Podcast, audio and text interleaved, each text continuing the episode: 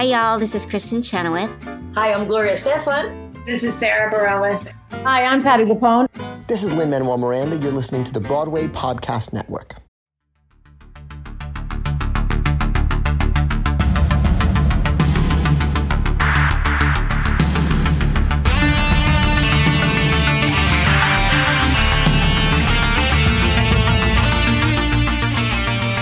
Hello, everyone, and welcome back to Gathered by the Ghostlight Original Stories for Radio Theater.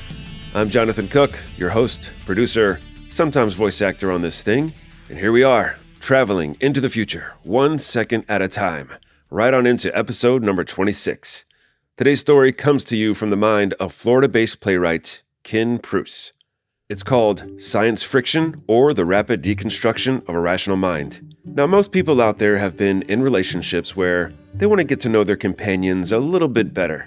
And sometimes this involves getting to know the different movies and books and fandoms that their partners are interested in. Well, in this story, you're going to meet a young woman named Daisy, and she's taken a deep dive into her boyfriend's science fiction collection, and, uh, well, let's just say it sends her over the deep end. Now, gather around the ghost light, sit back and enjoy. This is Science Friction, or the Rapid Deconstruction of a Rational Mind, written by Ken Preuss. And be sure to stick around after the story to hear an interview with the writer. Daisy? Hello? Are you there? Okay, I'm opening the door.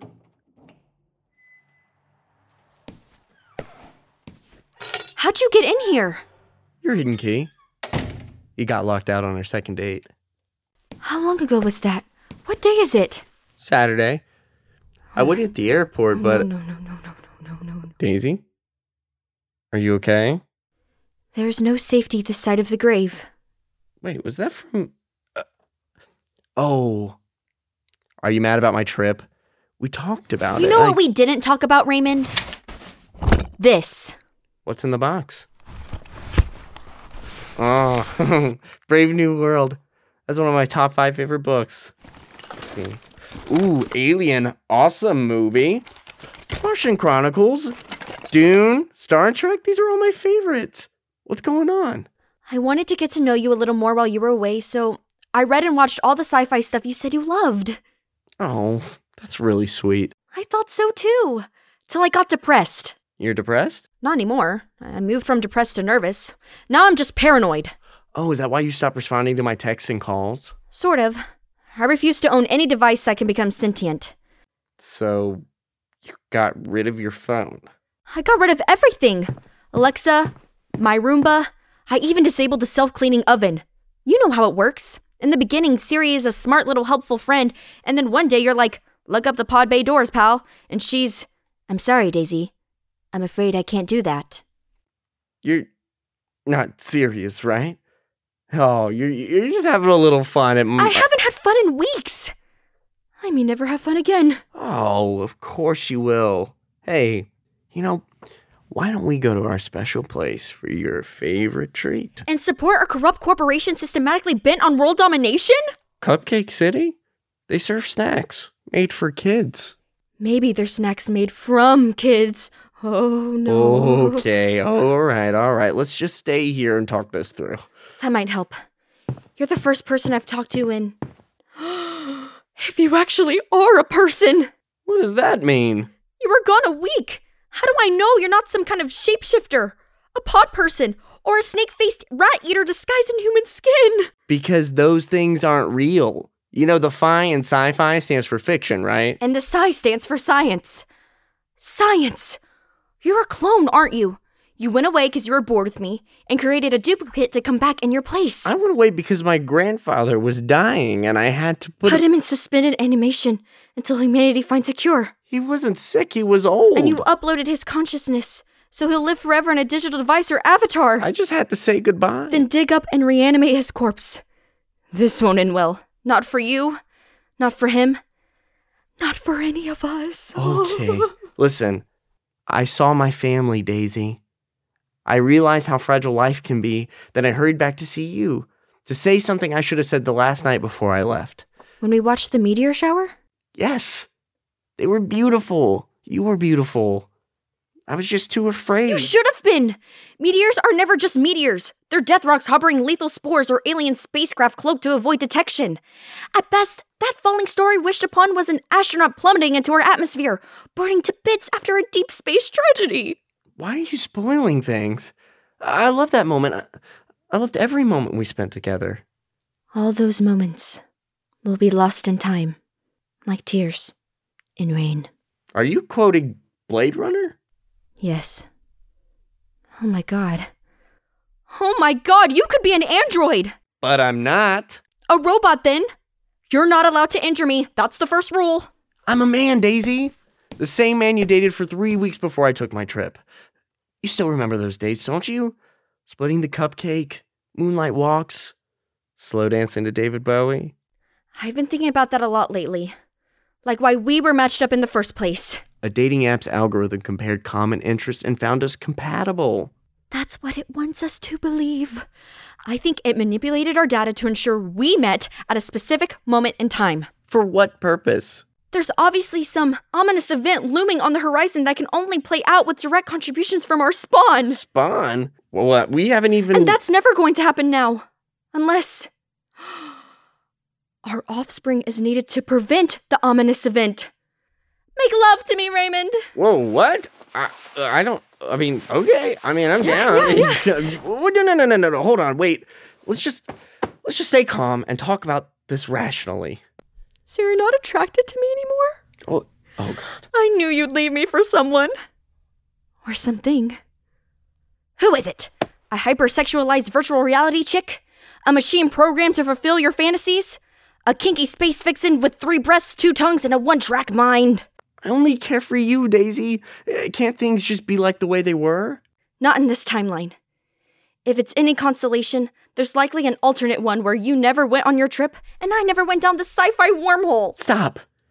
I'm not ready to give up on us. We can still work this out. What's the point? Even if we do, the world is careening toward Armageddon, and one of us will sacrifice our life in a noble gesture to save mankind. What Armageddon? Invasion, pandemic, nuclear annihilation, it's always something. Even if that's true, we can't live in fear. We've got to make the best of the time we have. Too late. The end is nigh. Monsters are rising from the depths. Asteroids are falling from the sky. Houseplants are craving the taste of human blood. Mankind is resilient. All that could happen all at once, and there'd still be hope. I wish I had your innocence, Raymond. But I'm a realist. I'm not convinced humans are worthy of saving. Besides, any lingering suggestion of hope will ultimately be crushed by unexpected, ironical twists. How can you say that? Because I've seen it! The monsters on Maple Street turn out to be our neighbors. Those who promise to serve us plan to do so on plates. We find peace after unspeakable tragedy. Then we break our only pair of reading glasses. Those are all Twilight Zone episodes. They're morality tales revealing the darkness of the human psyche and the harsh reality that our quest for meaning will be derailed by bad karma or cruel fate. So you're just giving up. On us. On everything. Yes, it's time. The clocks have struck 13. Wait. That's from 1984. So? So, 1984 was written in 1949. Orwell predicted what the world would be like a few decades later, but he was wrong.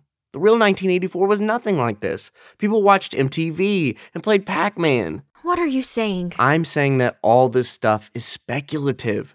Sci fi offers suggestions, uh, warnings, even, not prophecies. We read and we watch and we learn from the fictionalized missteps so we can change course and avoid those mistakes in reality. I, I mean, this book has a completely dystopian society. The government uses propaganda to subvert reality, it uses alternative facts to rewrite history so lies are viewed as truths. It champions hatred, demands loyalties, claims to be perfect, and, And that could never happen now. not, well, it. The future is here, Raymond. That means you and I no longer have one. Fine. I can't change how you feel, but you're hurting, and it's my fault. What can I do to help? Take the box. Keep it. Burn it. Whatever you want. Just leave me to live these final days with some semblance of peace. I will. I'm gonna do more than that, though. I'm gonna destroy this box. And my stuff right along with it. I'm gonna cleanse my house of everything sci fi, tear down posters, smash video games, throw away some t shirts. All my t shirts. I'll change what I read, what I stream, and what I collect. And I'll still want to be alone. then I'll wait. Patiently. While you're hiding from a world you feel is crumbling, I'll be rebuilding mine. I'll read Jane Austen, attend theater, adopt a dog, or a a fish. Then somewhere, sometime, someone will unlock the secrets of time travel. And I will go back to that perfect night beneath the meteor shower, and I will tell you I love you, and I'll choose not to go on my trip. And I'll stay in your arms and in your heart forever, You travel through time for me? without hesitation. And things will be different. They'll be very different. You'll step on a freaking butterfly and send the world into a post apocalyptic future worse than we have now. We'll be battling gangs in a desert wasteland or getting ruled by talking monkeys. My god, it's like you've never even read sci fi. Take the box and get out. Brush up on this stuff before you burn it. I don't ever want to see it or you ever again. But Resistance is futile. we find hope in the impossible.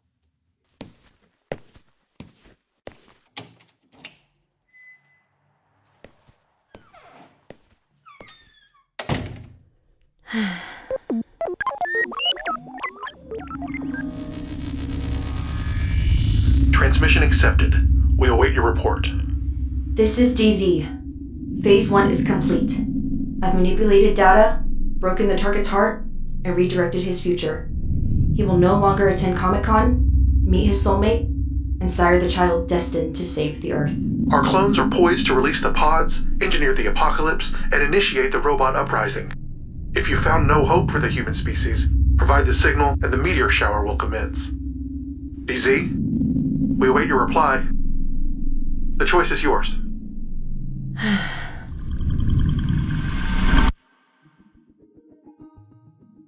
That was Science Friction or the Rapid Deconstruction of a Rational Mind, written by Ken Preuss. It was performed by Anissa Cordova as Daisy, Michael Silvio Fortino as Raymond, and Wes Hennings as the ominous voice. All right, so joining me now is the writer of this story, Ken Preuss. How goes it, my friend? Hey, Jonathan, thanks for having me. I appreciate you uh, doing such a great job with the with the play. All right, thank you, thank you for coming on. I, I know the audience just heard your play, Science Friction, and uh, this is one of many plays that you've written over the years. I mean, you've got plays being performed all over the world, all the time, and it's weird because in previous years, you and I, just like with other playwrights that I've talked to on this podcast, we've had plays performed in festivals, in the same festivals at the same time. So I've seen your work, you've probably seen mine, yet we've never officially met till now, and uh, that's why I'm so I'm so excited for you to be able to do this today. Thanks. I really enjoyed your play uh, on the onstage Atlanta Things That Go Bump, uh, Memento Mori. I didn't get to see it live. I got to see the recording of it, but it was a terrific show. So I, I wish I had a chance to meet you there. I was about to say uh, the for Science Friction, I saw the stage version of that play it, back in October at On Stage Atlanta. So I did see it in person, and uh, like I said, even though my play was also in the lineup, yours was one of my favorites because I'm a huge science fiction fan, and uh, I just I enjoyed it so much. The cast was great. It was you know well written. All the sci-fi references, I was catching them and just loving every minute minute of it. And uh, I'm wondering, so the background of this play, how you came up with the idea. I mean, I, I could tell you're probably a science fiction fan, or else you wouldn't have written a play like this. I, I am, but I, I can't say that I knew all of the things that I eventually put in the play. I did a lot of research. I did a lot of uh, looking up top 10 lists of like the best sci-fi books of all times and top 10 the sci-fi uh,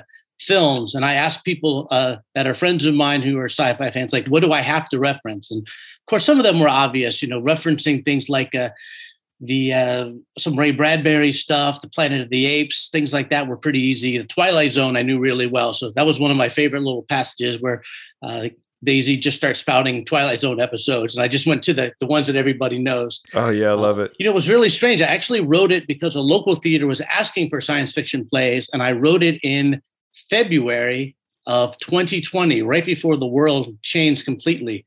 And uh, in fact, there's a line in there where Daisy mentions pandemic.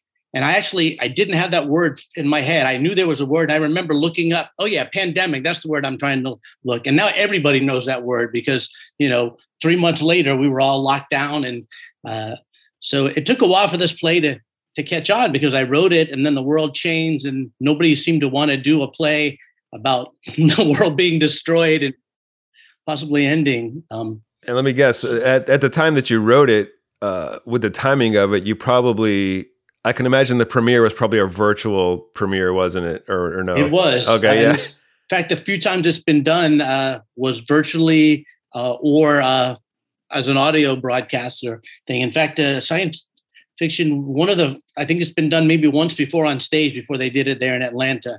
Um, so it actually went through a little bit of a, a change too, because the original ending was flat out Daisy was saying, I'm going to destroy the world. And one of the first people to uh, want to do it was a group in London. And the director said, We really love it, but it's so dark at the end. And this was just as people were trying to reemerge from the lockdown. And they say, Is there any way to make it a little lighter?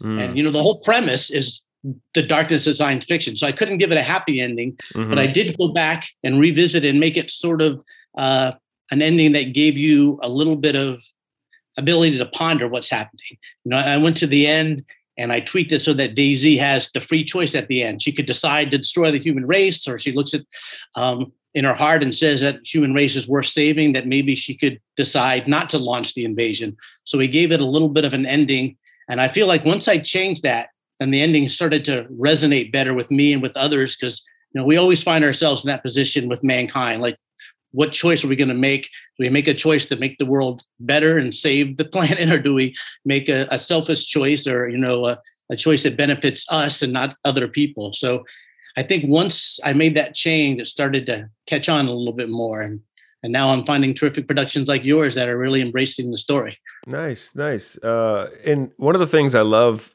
uh, the way you wrote it a lot of your science fiction references, you got a few like direct quotes like Blade Runner, 2001 Space Odyssey, but a lot of the references it seems like they're a little more general, kind of keeping it open to a more general audience to where you're not just catering to the science fiction fans. Pretty much anyone in the audience can kind of go along with the story. And even though they don't catch a lot of the direct references, there's enough general stuff that they're going to stay interested in this relationship and how this is going to turn out. And that was just kind of clever the way you put all that together.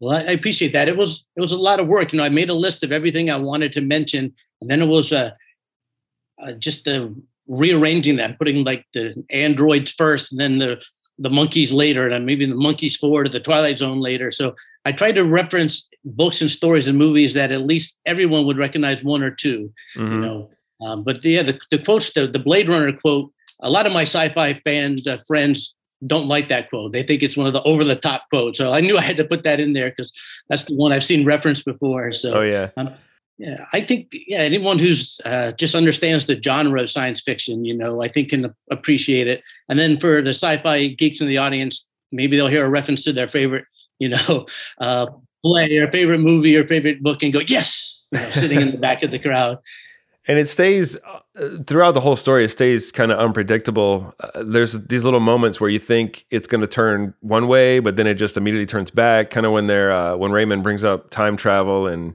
and she's like oh you would time travel for me? And you think you think she's having a kind of a change of heart but then all of a sudden it's like yeah and then and then you're going to change things. You're going to step on a butterfly and everything's just going to be destroyed you know? And so it just the way it kind of flip-flops just momentarily and you just keep it and, and the ending also completely unpredictable. I didn't foresee that. Like I knew it was a play about science fiction, but then by the end you find out it is a science fiction play. Like that's the genre of it. right. Yeah. I, I, had the twist in my mind uh, the whole time. I, I, think, you know, like I said, the world changed like about the month after I wrote it. So I believe when I started it, I kind of knew in my mind that there was going to be a twist where she was going to be the alien the whole time. But, you know, the actual way it played out uh, I, I, know as you as a writer, it probably happens as well. You start writing and you think it's going one way, and then your characters zig when you thought they were going to zag, and you have end up with a, a different play than you originally planned. So absolutely, um, and uh, I was going to ask you about that. So the ending, you always had that in mind. It wasn't something that just came up as you were writing and discovered something new. The way I remembered, I think I knew that we wanted a, a twist at the end. You know that Daisy was going to look like she was panicked about everything, but it was really a, a sinister plot. Uh, the only thing that changed is her plot became less sinister and more, uh, like I said, more nebulous. Now maybe she's going to destroy the world. Maybe she's going to, you know, save the world and and fall in love with this person. But uh, you know, it, it seems like whenever you watch a, a Twilight Zone episode or a sci-fi movie, there's always that little surprise at the end, whether it uh, twists on you or at least leaves you thinking like, "Oh my gosh, what does that mean?" So that's that's what I was aiming for, uh, just to leave everybody thinking a little bit. Yeah, well, I mean, it worked out really well. And um, so in real life, you're you're in Florida and you're a teacher, right? And you kind of have this side career as a playwright. Uh, Yeah. So, eh, does your teaching uh, daily job does it kind of help you with playwriting and and kind of do they kind of do they complement each other or do you find it difficult or Well, currently I teach online, and uh, so there's not a lot of opportunity to do theater with the online classes. But before I taught online, I taught in a middle school here in Florida, and every year I would write a play for our drama department to put on. That's where I got started in in playwriting. The first three or four years, I wrote three or four different uh, short plays for my teenagers to perform, or my preteens, really. And then each of those uh, got published. So I'm in catalogs throughout the uh, the United States where high schools and middle schools can find my one act plays and perform them. So, uh, and that's really that's really fun. And then about uh, five years ago, I got started with writing these ten minute plays like you did. In fact, I think we were both in a, a production in Orlando. Uh, my very first ten minute play, which was um, uh, binge there, done that. Mhm. And uh, I think you had a show in the the same. The same. I, I did. I believe it was it was at the Playwrights Roundtable, right? Right. Yeah, yeah, in Orlando. Yeah, that was the that was the first time that I saw your work, and like I said, That was my first 10 minute play. So you've been with me from the beginning. yeah, and and it's it's crazy. We're both part of these. Uh, I think I've seen your name. The, these online playwriting communities, and just seeing the interactions in there. There's, there's such a mutual respect and and so much positivity among the group, and it's just a it's such a great group to be a part of. Um, It is. And that's how I, I learned about your uh, your program uh, because you did a couple plays by my good friend John Maybe. Oh yeah, yeah. I love John. You did It's a Wonderful Satan a while back. And I think you might have done Remembered. yeah, like, yeah. And so, of course, you know, I wanted to see where his plays were. And I listened to their, uh, the uh, uh, recordings that you made of his shows. And he and I speak often. Um, and he talks very positively. I guess you get to meet him in person, I think, in Atlanta when I, I was supposed to, but we ended up going on different days. like Oh. I've, I've talked to him online a couple of times now, but we've still never met in person. That's the Uh-huh. thing about the playwriting community. If we're not at the festival on the same night, we don't get to meet each other, but we still interact and we still, like I said, have this mutual respect. And it's it, it's a great group. Um, but I mean, I wish I had more opportunity to go to all the play festivals that are out there, especially even my own. Whenever I have a play in a festival out there, I don't always get to go. I'm sure you know what that's like. It is. You have to decide if it's worth that, you know, six hour drive for the 10 minute play. And it's, Yeah. you know, it, it's very tricky, especially with, you know, the last two years, I've, I've gone out so infrequently to go see things because, you know, there's a pandemic and uh, I'm always playing it a little, maybe too safely, but I'm starting to ease myself out there. I know you just performed in a, a show. I'm actually doing a, a performance this weekend, the first time I'll be on stage since 2019, maybe the beginning of 2020. So I'm going to get out there and, you know, the theater survived and it's reemerging and hopefully it will come back stronger than ever. And we'll, uh, you know, keep writing and keep producing and, you know, keeping the world entertained. Yeah, that's what it was uh, was like for me. I think the last play I did was February 2020, and then the next month is when everything shut down. I And so- the same. Two Same years later. February 2022 is when I was finally in in a play again. You know, I, I do a lot of playwriting, but also do a lot of acting, and that's uh, you know, I, I I love being on stage, and it just felt so good to get back in front of an audience. You know, it with a with an open theater, and it was just such a great experience. Right. You've been creating great art in, in the, the in interim there, but you don't hear the instant feedback from the audience. So I'm sure that was wonderful for you to hear the, the cheers and applause and laughter as you perform. Oh, absolutely, absolutely. Uh, so I know you have a ton of ton of stuff going on all the time plays other creative endeavors. Do you have what's coming up for you? This is just kind of your opportunity to plug whatever you want to plug. Where can people see the next ken Preuss play in a theater near them? Well like you jonathan i'm always submitting to these you know 10 minute play festivals and uh, coming up uh, actually science friction has a couple productions coming up. There's one in south florida in april. There's one in malaysia in uh, May. And then finally, I'm going to get to see it live, I think, in July. The Playwrights Roundtable is going to do it here locally in Orlando. So that'll be the first time I think I'll see the play on stage. Um, and other short plays, they're, you know, every so often uh, they pop up. I've got shows in Canada and Mexico and England, uh, New York, Pennsylvania, Illinois. Just, you know, every few weeks, there's at least one 10 minute play popping up either on stage or online somewhere. So. I've I've noticed, like I said, I follow you on social media. I see not just you, but all the other playwrights I follow, just all this great stuff happening for everybody. And I just I love that the plays we're writing are no longer only being performed virtually. You know, we're getting the stage performances again, and it's great. I love it. I, I agree, but the virtual thing was a godsend though, because um, you know, our plays have got to reach audiences you know that would never have heard our work because of the online publications and you know the uh, recordings and the, the, the Zoom production. So you know, I definitely didn't want a pandemic, but it has been nice to reach new audiences and gain you know um, some new uh, let some actors from other countries and other you know states perform our work. That's always a pleasure. Yeah, and I've noticed that a lot of theaters are still doing virtual stuff. You know, they kind of got a groove with it. And not only doing stage but you know some of them are still filming things some of them are still doing zoom things.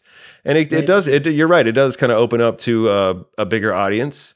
And uh, it, it it could definitely help along the way for us writers and even the actors involved. Give us a more more of an opportunity to share our work. But i really appreciate you uh, taking the time to reach out to me and doing a, a great recording of science friction and uh, i can now say hey he produced John Maybe and Ken Prue, So I'm happy that I, I, I reached his level of success. So uh, yeah, it was. Uh, we had a great time recording it, and uh, you have you know a lot of plays, and I'm going to be reading through a lot more. So uh, I'm sure you'll hear from me in the future, and I hope we can collaborate again. That'd be great. I look forward to that connection and collaboration.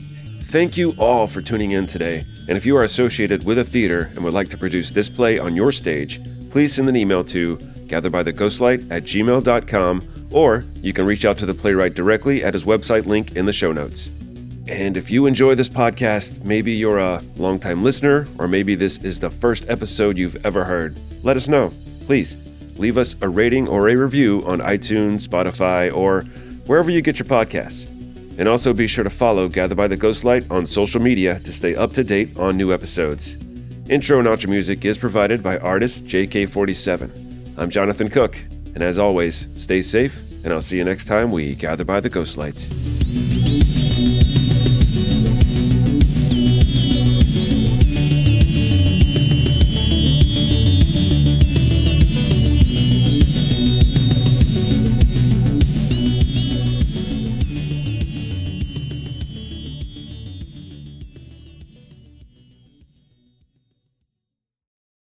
Hey, it's Leslie Odom Jr. here on the Broadway Podcast Network to tell you about the Rise Theater Directory, a program of Maestra Music. Rise is a national online resource designed to connect and empower backstage and administrative and creative theater professionals from underrepresented backgrounds. If you work or aspire to work in the theater community, this can help you find your next project. And if you hire theater professionals, search the Rise Theater Directory to find your next team. Create your profile now and get more information by visiting risetheatre.org. That's theater with an R E R I S E T H E A T R E dot org because only together we rise.